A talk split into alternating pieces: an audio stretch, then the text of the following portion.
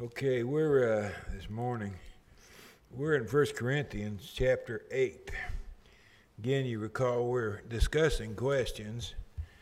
Paul Paul was answering the Corinthians beginning in chapter 7, verse 1. He said, Concerning the things you wrote unto me, uh, and then he starts to respond. Well, in chapter 7, it had to do with um, questions about marrying uh, whether to marry or not marry, and things like that. In chapter 8, he's going to change uh, subjects. He's going to get into eating of meat. We'll, we'll go through that as we proceed. Some of the questions uh, I think he may, may have been asked something on this order. Uh, some brethren eat meats. That this will be a Corinthian writing to Paul. Some of our brethren eat meats that were probably offered to idols. Should they eat these meats, Paul? Is this correct? Some might say, some brethren, by say eating meat is sin. Is this true? Uh, please explain. I think these may have been something on the order of what the questions were that he was asked because of the answers he gives. Uh, these are this is what he's responding to. So you want to keep that in mind uh, as we proceed. Chapter 8's got a very simple outline, it's only 13 verses. Uh, we know we all have knowledge, verses 1 through 3. We know what truth is on the matter. We know that an idol is nothing, verses 4 through 7. Uh, we know that, okay? We, we have knowledge about the matter. We, we, we know that idols are just dumb things. They, they're neither here nor there, they don't mean anything. Uh, we know food is not an issue with the Lord. It doesn't bother him, this food thing that we got. Uh, he told Peter on one occasion to uh, eat all manners of creatures that was on this sheet. Uh, nothing was to be uh, refused. Everything was uh, could be eaten. So this isn't an issue with the Lord Jesus. And then his conclusion is in verse 13 um, he takes a, a, a, very short approach, I think. Uh, he's probably dealt with this before. I'm sure he did when he was there. But uh, he's not going to spend a lot of time on the matter. he just uh, reiterates points he's probably already made. Uh, the first part, we all have knowledge, verses 1 through 3. Now, concerning things offered to idols, we know that we all have knowledge. Knowledge puffs up, but love edifies. The problem with knowledge is that it can make you arrogant. It can make you uh, uh, look down on the questions of others as being stupid. How in the world could you possibly ask such a dumb question? Uh, sometimes knowledge, it's a good thing to have knowledge unless it puffs us up. If it uh, causes us to look down on others, those who have no knowledge, uh, we're we're probably not as knowledgeable as we think we are. if we were really truly knowledgeable, uh, we wouldn't be puffed up because uh, we know our Lord wasn't puffed up. Uh, and if we had knowledge enough to know that, we would be a, a lot better off.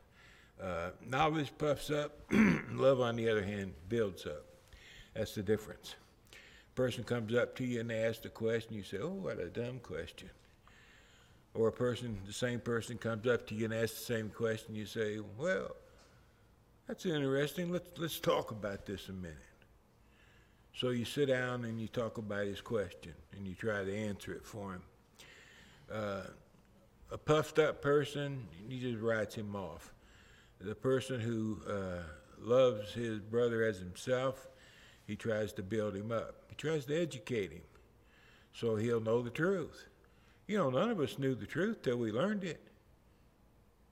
We were all blank sheets of paper at one time, and line by line, we acquired knowledge. It's a very slow, gradual process. Matter of fact, we spend our entire life trying to glean knowledge. And uh, sometimes people have knowledge and uh, causes a problem. Um, this happens at work too with things other than the Bible. Uh, it happens among engineers a whole lot. Uh, I used to work in an engineering firm, and uh, there, there was a lot of folks who had knowledge and puffed up. If anyone thinks that he knows anything, then he knows nothing yet as he ought to know. If there's one thing uh, I've learned, most important of all, I suppose, is how little I know about anything. Uh, I know God, but what I know about God is infinitesimal compared to what God actually is. Uh, I, I don't, I know, I know so little, it's embarrassing, except for the fact that I can't know more. I can't comprehend an infinite being. It's simply not possible. And that's the saving grace in the matter. But when you stop and think about uh, what we're trying to uh, learn, understand, believe, and do, uh, we, we, we should know how little we know and then act accordingly rather than being puffed up. A person who is mindful of their own smallness uh, will be humbled by the very fact that they know who they are. If anyone loves God, this one is known by God. It's not because of uh, knowledge. I have knowledge, therefore God loves me. Uh, no, it doesn't work that way. If I love God, God loves me. Okay? Jesus said one time to the 12, uh, My Father loves you because you're great public speakers. Now, my Father loves you because you have more knowledge than anybody in Israel. No, my Father loves you because you love me. Okay? It had nothing to do with anything other than the fact that they did love the Lord Jesus. And because they loved him, the Father loved them. Um, sometimes, even in religion, uh, people forget what it's really all about. It's, it's not about who can acquire the most knowledge, who is the greatest orator, uh, who is the, the most impressionable person. Uh, it's about who loves God. Uh, it doesn't really work that way. Uh, when hunting for a preacher, and I'm not faulting because I don't know a better way to do it, but when hunting for a preacher, uh, we'll bring in three, four, five, whatever, and uh, we judge them based on their preaching. Okay? Uh, we may hire somebody to be our preacher, but the truth of the matter is, what do we know about that person? You know, what do we know about the character of the person? Uh, who they are, what they're what they're really really like. Uh, I've heard of uh, preachers, uh, popular preachers, matter of fact, uh, who have done very bad things while they were preachers. I know a preacher that I love very dearly and had the utmost respect for, and come to find out he liked he liked young boys, and I had no idea for years, I uh, admired that man. And then one day I found out uh, he wasn't what I thought he was. And it was uh, very painful. Uh, we, we have to use some kind of a standard if we're going to hire a preacher, for example. Uh, so we judge by the ability of a person to teach the gospel. And I don't know how else we could possibly do it unless we had him move in with us for 10 years before we hired him. But uh, we, we judge things based on what we see. And being a Christian is being someone that the Lord loves is so much more. It has to do with the heart of a person. What kind of person is this? What are they made of? what do they love? What do they hate? Uh, to know someone, there's a, there's a great deal of information we have to learn about them. Uh, God, on the other hand, He can look at the heart and He knows. He knows what we love or don't love. So the basis of being loved by God is whether or not I love God. And no, not I say I love God. I mean, I love God. And if I do, in fact, love God, then I know I'm loved by God. That's the standard we go by. You can't determine such things by knowledge or experience, seniority, whatever you're going to call it. Uh, it's a matter of the heart. And that sometimes is hard to grasp. Uh, sometimes. Anyway, we know an idol is nothing. It's just a dumb, dumb old thing. I remember uh, in India, people worshiping idols, and uh, we'd go into their temples. Uh, they would invite us in and uh, ask us to speak to them. And we'd go in their temple and we'd speak to them, and uh, we'd tell them how dumb this idol is that they're worshiping you know, you come in here and, and you wash this thing because he can't wash himself. You come in here and you offer all this food for this thing because he can't provide his own food. You know, there's nothing this stone can do unless you do it for him. So how do you expect this, this rock to help you? And if this rock can't help you, what value is he? Why do you serve him? Why do you worship him? Uh, some people caught on. Most people didn't, though. They continued to worship the rock. And it was very sad. Concerning the eating of things offered to idols, these are the meats, the sacrifices. Uh, concerning that, you asked me about eating meats offered to idols. Concerning that question, um, we know that an idol is nothing in the world. It's neither here nor there. It's, it's a rock, it's a piece of wood, whatever. It's, it's nothing. And that there is no other God but one, that is Jehovah, the living God. So every other God that men have, money, uh, the various gods that people continue to worship, uh, we know that they're nothing. In the final analysis, they're not going to help you. Uh, they can't save you from eternity. We know that. We know that. We have the knowledge, we have the understanding, we believe it, and we, we live by that rule. For even if there are so called gods, whether in heaven or on earth, as there are many gods and many lords, which uh, of course was true, yet for us there is one God, that is the Father of whom are all things, and we for him. Uh, regardless of when, what people think and believe, what they may bow down to and worship, that doesn't change the fact that there's only one God, uh, and there will be no other. He is it. And we know that, and we hold on to him tenaciously. And we know that all this other foo-foo that goes on with these so-called gods uh, mean absolutely nothing. There is one Lord Jesus Christ, through whom are all things, and through whom we live. However, there is not in everyone that knowledge. Everyone doesn't know that.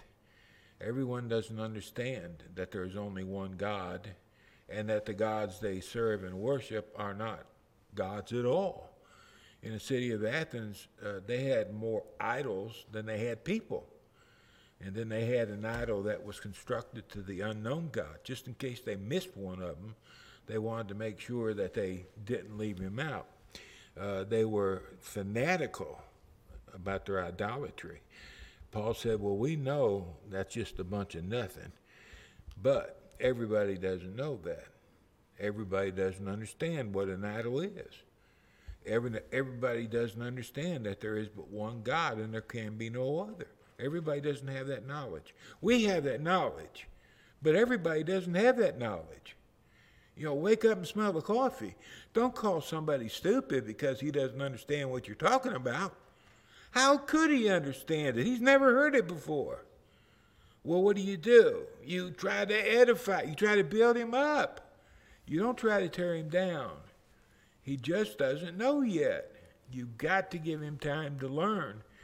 And in the process of his learning, he's going to make a lot of mistakes because there's a lot of things he believes is right that he's going to find out are wrong.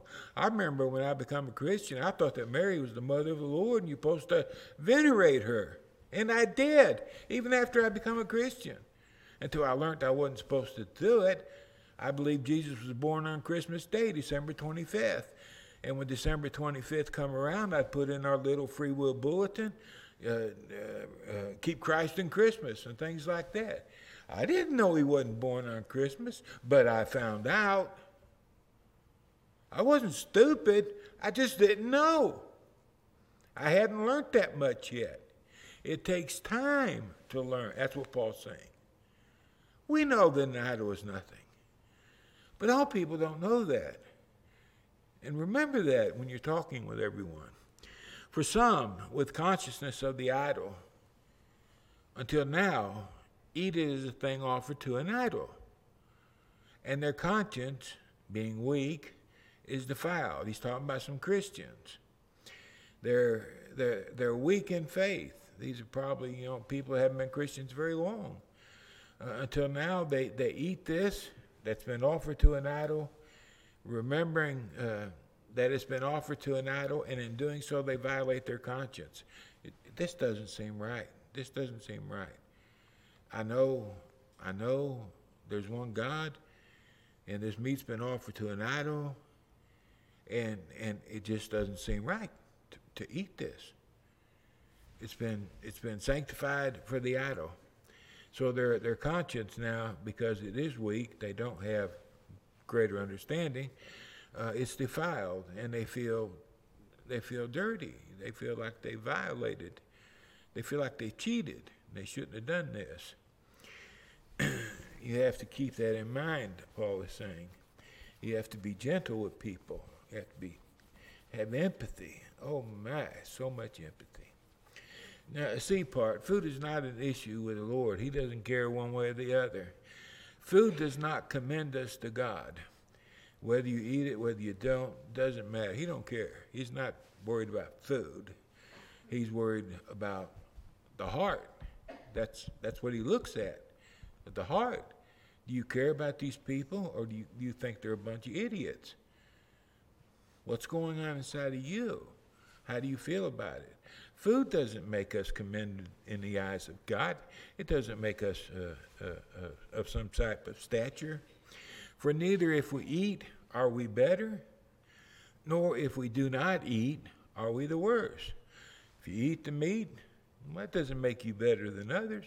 If you choose not to eat the meat, that doesn't make you worse than others. Whether you want to eat meat or don't eat meat, it doesn't matter. Some people are vegetarians, they don't eat meat. So what? That's their business. If they don't want to eat meat, don't eat meat. Uh, they don't have to. It's not a requirement. I, I never read in the Bible where you have to hear, believe, uh, repent, confess, and be baptized and eat meat to be a Christian.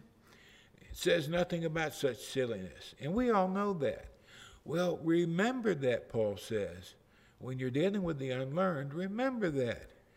Whether they eat meat, whether they don't eat meat, it makes no difference. It's their choice. If if a man if a man doesn't want to eat meat because he knows the meat's been offered to an idol or believes it has, a good chance that it has, uh, he doesn't want to eat the meat. Well, that's fine. He doesn't have to eat the meat. And then some people, I would suppose, are probably making fun of him because he didn't eat the meat because he thought it might have been offered to an idol. And uh, Paul's saying if he chooses not to eat the meat, what difference does it make? It's, it's like I remember a conversation I had years ago with uh, women wearing a head covering. Uh, if you you know you don't have to wear a head covering. If you want to wear a head covering, wear it. You know, I don't care one way or the other. Whatever you want to do, that's fine. Do what your conscience need, needs for you to do. there is a thing, a, a difference between right and wrong, but we're talking about matters that are irrelevant. That, that meat, head covering, doesn't make any difference. Well, Paul dealt with it. Paul dealt with the subject of prostitution. He wasn't talking about everyday worshipers. He was talking about a situation in a city that was corrupted with prostitution.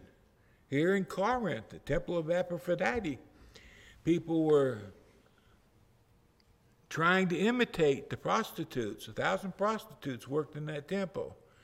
And to identify themselves as employees of that temple, the women cut their hair short, very short. Uh, they say shorn, they weren't bald headed, I don't suppose, but they cut it very, very short, where women were used to having long hair. Some of the Christian women, because, you know, you, want to wear Nikes and Levi's and all this stuff. You know, you want to do what the trend is doing today. Some of the good Christian women, they decide they cut their hair off too. That's what Paul was talking to them about when he talked about head covering. There's principles involved in that that pass right down to us. But as far as a law that dealt directly with 2023, I don't think so. The principles are valid. But that's not what Paul was talking about. That's the kind of problems you get into when you forget about context. You've got to keep the context all the time. Beware lest somehow this liberty of yours, eat or not meat, eat meat, uh, the knowledge that you have that others may not have, beware that your liberty does not become a stumbling block to those who are weak. You know that an idol is nothing. Everybody doesn't know that. And because your brother here doesn't understand God and and meat that may have been offered to it, the way it worked was they would uh, offer up a cow or a pig or whatever in a city like Corinth. They would offer up these uh, creatures to uh, the priests, like they did in Judaism. They'd be burned on fire. Well, the priests, they couldn't eat all that meat, way too much meat. So they would take the meat and they would sell it to the local butcher shop. And the people would go into the local butcher shop and they would buy the meat. Was it sacrificed to an idol? Well, I don't know that it was, but it might have been. Okay, that's the situation. So the guy says, ah, I can't take a chance. I don't want to eat the meat. And you say, Well, you dumb head. That doesn't mean anything. You can eat the meat. And then you hurt his feelings and you mock him so much that he finally eats the meat because he wants you to get off his back. So he eats the meat. Now he's violated his conscience. He can't stand himself because he feels like he cheated. Paul's saying, don't put him in that position. Whether you eat meat, whether you don't eat meat, it doesn't matter. If, if a weak brother, because he doesn't have knowledge, doesn't want to eat the meat, so what? What's he hurting? Why make an issue out of it? I believe this is uh, the line of thinking the apostle had in mind. If anyone sees you, you who have knowledge, you who know what's right and wrong, if they see you eating in an idol's temple, will not the conscience of him who is weak be emboldened to eat those things offered to idols?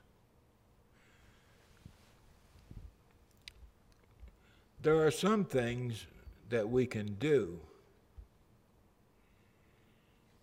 We have liberty. We're free to do so if we choose to. But if we do those things, a weaker brother may think that we're doing something that's not right. But if brother so and so who has knowledge is doing it, well, it must be right. So because he has seen me do it, he decides he can do it too. The problem is he hasn't solved the dilemma in his mind.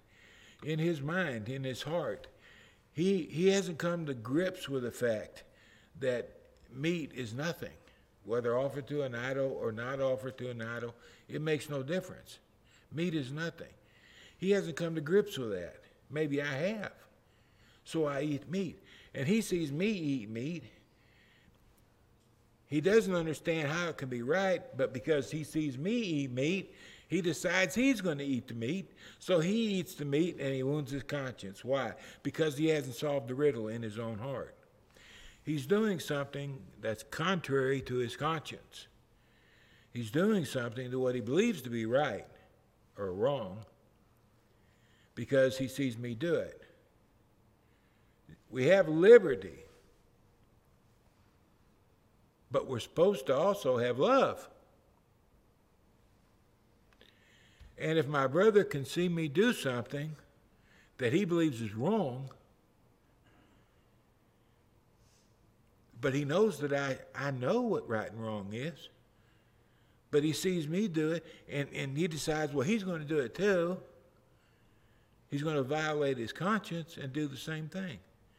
Well, somebody said, well, if it's not wrong to eat meat, then it's not a sin.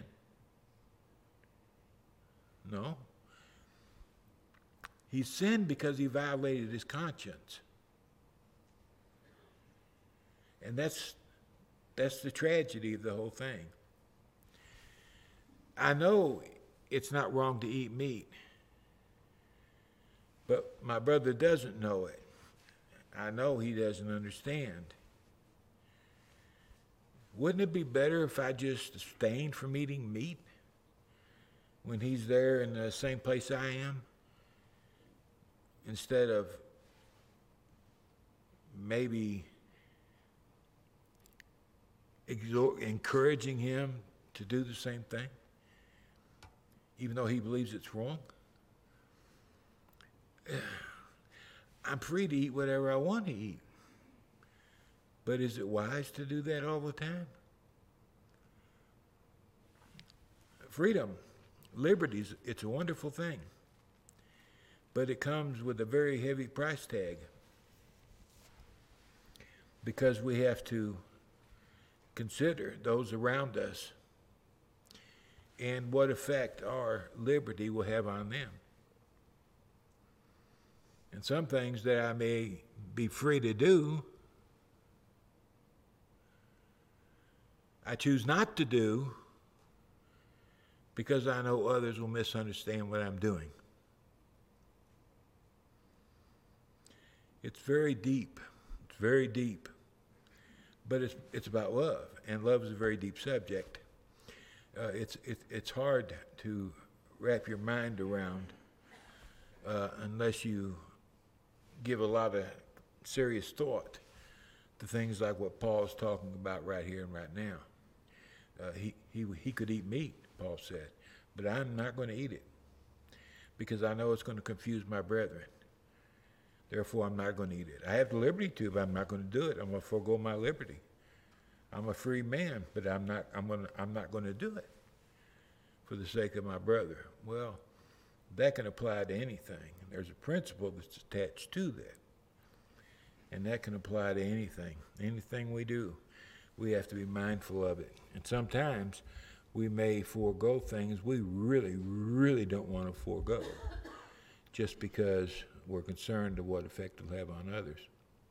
And that's hard to do. Uh, because of your knowledge, because you know so much, shall the weak brother perish for whom the Christ died? Would you, would you really let that happen because you have knowledge? Would you really allow your brother to stumble over your activity? When you thus sin against a brother, notice there, there's nothing that says you can't eat meat. There's no law. But when you when you do eat meat, you may be sinning against the brother. You may transgress. Here's a law that's not written. It's called the law of love, though.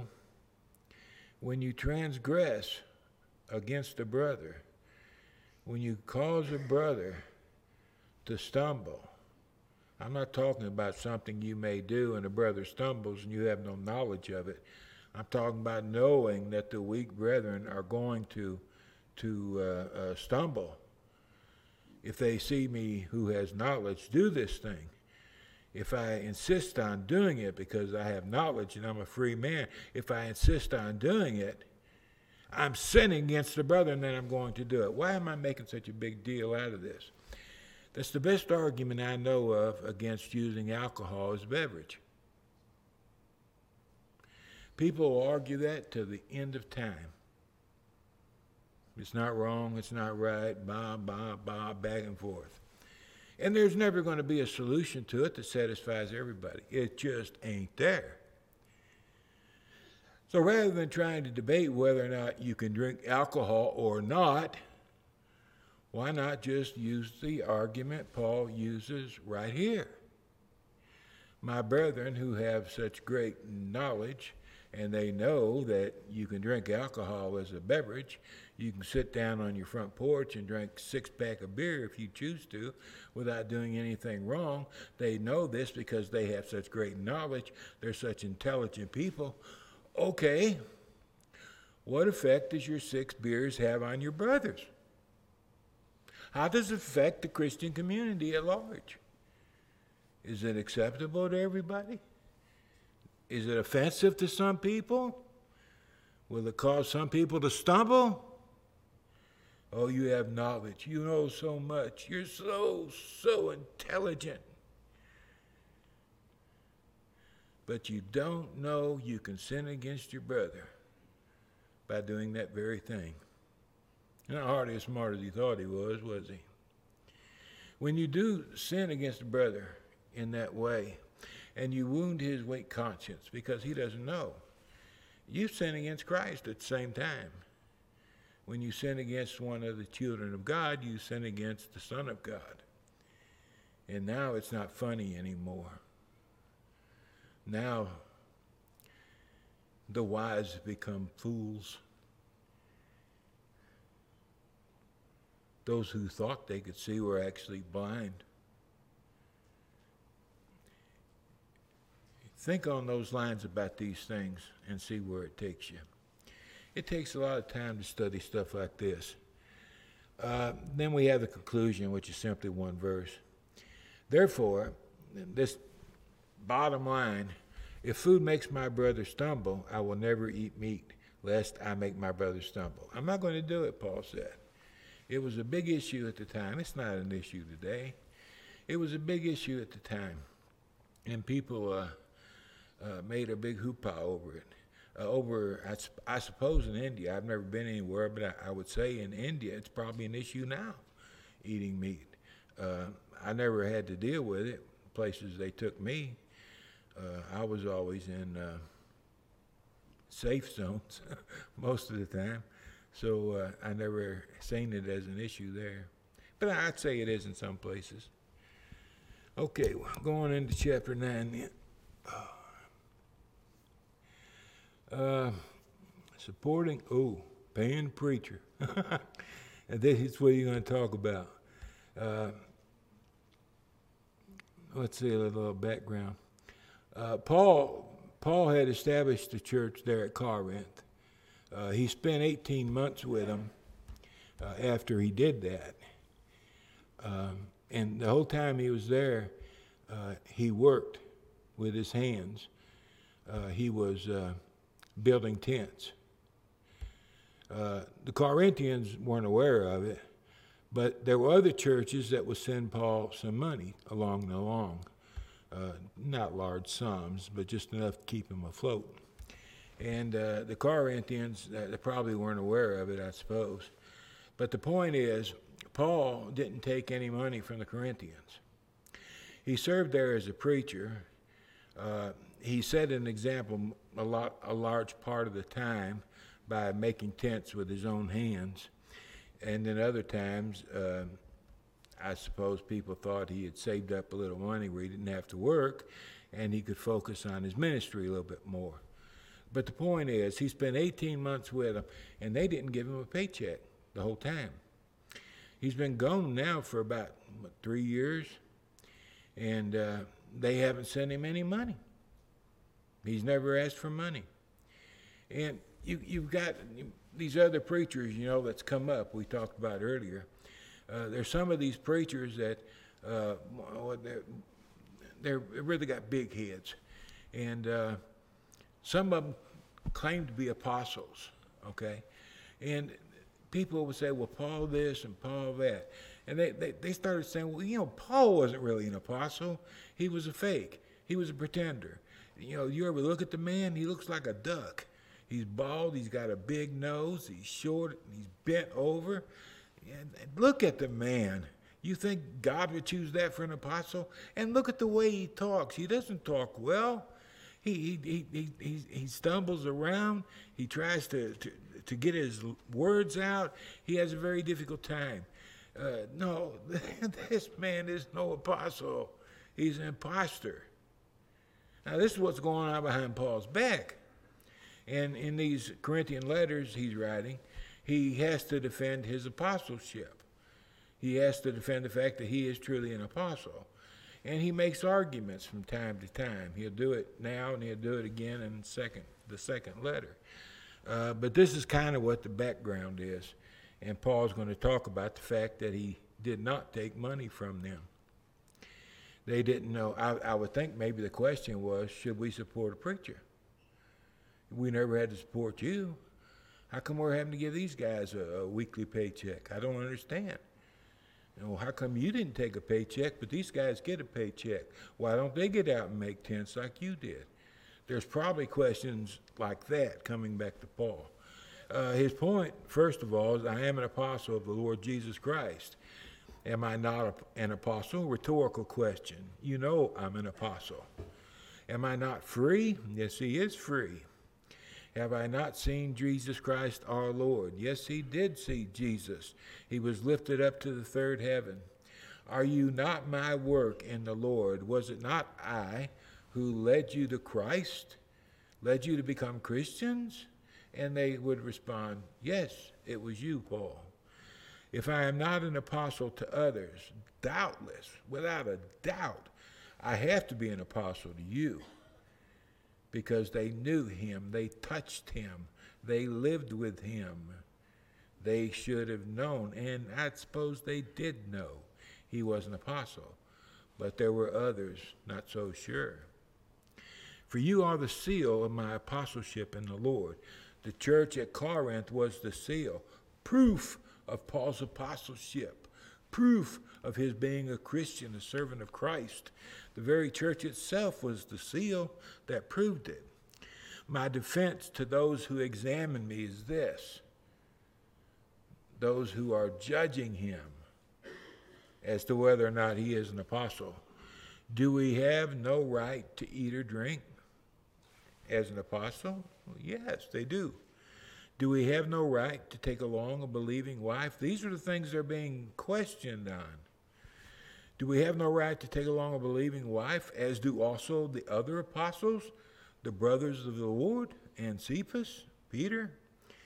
Do, do, do Barnabas and I not also have these same rights to do these very same things as the other apostles are doing? And the answer, of course, is affirmative. It is their right. Or is it only Barnabas and I who have no right to refrain from working?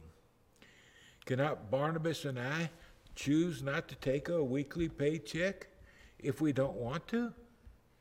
Is it not our right to labor with the church there at Corinth without taking funds from the church to support us by working with our own hands to keep ourselves alive? Don't we? Somebody was questioning the fact that Paul didn't take a paycheck. I used to think that was the most ridiculous thing I ever heard.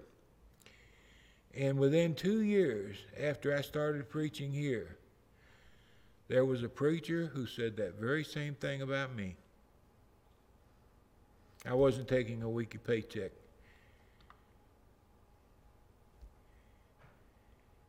And in a preacher's meeting up there in Cookeville, I wasn't present. I was chastised because I was making it hard on preachers who had worked long and hard, receiving no money, and finally having gotten to the point where, where it was respectable for a preacher to receive a decent wage, and then here come along somebody like me who was doing it for free. He doesn't know I know that. Well, He didn't know I knew that until I asked him about it. And about like he always does, he just him hauled around and didn't say anything. But there was a lot of men who did say something. I would, I had a, I, had, I, I read about Paul being criticized for not taking money from the church, and I, I couldn't imagine this can't be true. And then it happened to me, and maybe the same thing happened to Paul. Maybe it was the preachers that were criticizing Paul. Corinth was a fairly decent sized congregation by this time. They had several people, no doubt, in the ministry and probably on the church payroll. And uh, I would suppose, and that's all it is, a supposition, I would suppose that that argument raised among their ranks. He never took money. Now he's got to defend that. He's got to defend himself because he didn't take money. That doesn't mean I'm a bad guy. That doesn't mean I'm not an apostle. If we wanted to take money, we could. If we didn't want to take money, we didn't have to. It's, it seems to me one of the silliest arguments I've ever read about, and yet it was the defense that Paul had to make uh, over preachers and money. We'll, uh, we'll have to stop. We'll probably begin with verse 1 uh, next week. No, I won't be here next week. Uh, the week after, I hope. Unless I have surgery, I don't know. I'm to have surgery one of these days, but I don't know what day it is. Uh, anyway, uh, okay.